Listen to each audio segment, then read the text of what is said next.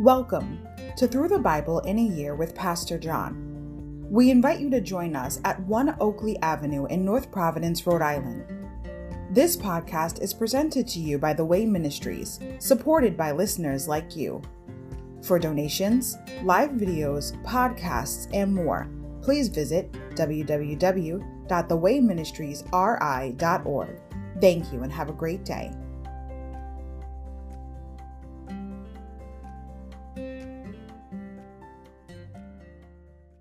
Hi, everybody. Welcome to Through the Bible in a Year with Pastor John. Glad you could join me today to get a portion of God's Word. Today we're going to begin on day 28, January 28th. Reflection and worship. Father knows best. It's going to be reflection on looking back at the previous six days, look up and look ahead, and a chance to catch up if you've missed any of the days.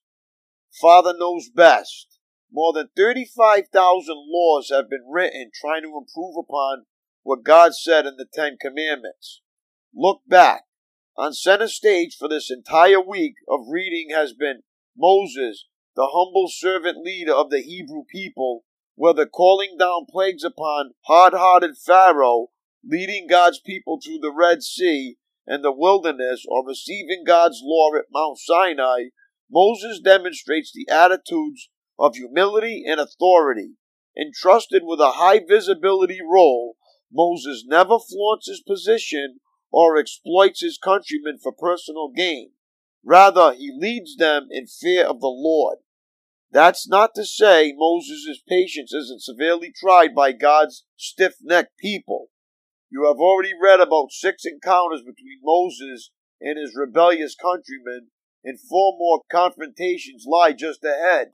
But Moses' leadership is consistently marked by 2020 vision, Exodus 2020 vision, that is, don't be afraid, for God has come in this way to test you, and so that your fear of Him will keep you from sinning. Look up. Words communicate thoughts. If you want to know what someone is thinking, listen carefully to what he or she is saying. And if you want to know the most important thought on a person's heart, Ask that person to express his or her thoughts in just 10 words. Try it yourself. Take 10 words or less to capture the most important thought on your mind right now. The Ten Commandments that Moses received on Mount Sinai contain more than 10 words, but in them you'll find 10 thoughts that are near and dear to the heart of God. Think back over what you read this past week, or turn to Exodus 20 if you need a quick review and summarize what God said about each of the following. Other gods, Exodus 20, verse 3, Sabbath, Exodus 20, verses 8 to 11, stealing, Exodus 20, verse 15, idols, Exodus 20, verses 4 and 6, parents, Exodus 20, verse 12, lying, Exodus 20, verse 16, misusing the name of God, Exodus 20, verse 7, murder, Exodus 20, verse 13, coveting, Exodus 20, verse 17, adultery, Exodus 20, verse 14.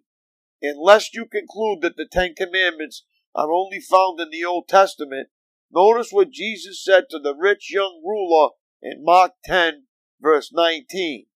Look ahead it might be easy to conclude that God, as described in the pages of the Old Testament, is a God of do's and don'ts. After all, look at all the rules and regulations that the people of God were required to observe. But God often goes beyond telling his people what to do and tells them why they should do it. He wants what is best for them. Watch for the telltale words for because or that which signal that God is about to include the why along with the what. As you continue your reading in the books of Exodus and Leviticus, don't get lost in the maze of statutes and ordinances. Remember to use Exodus 2020 vision as you read.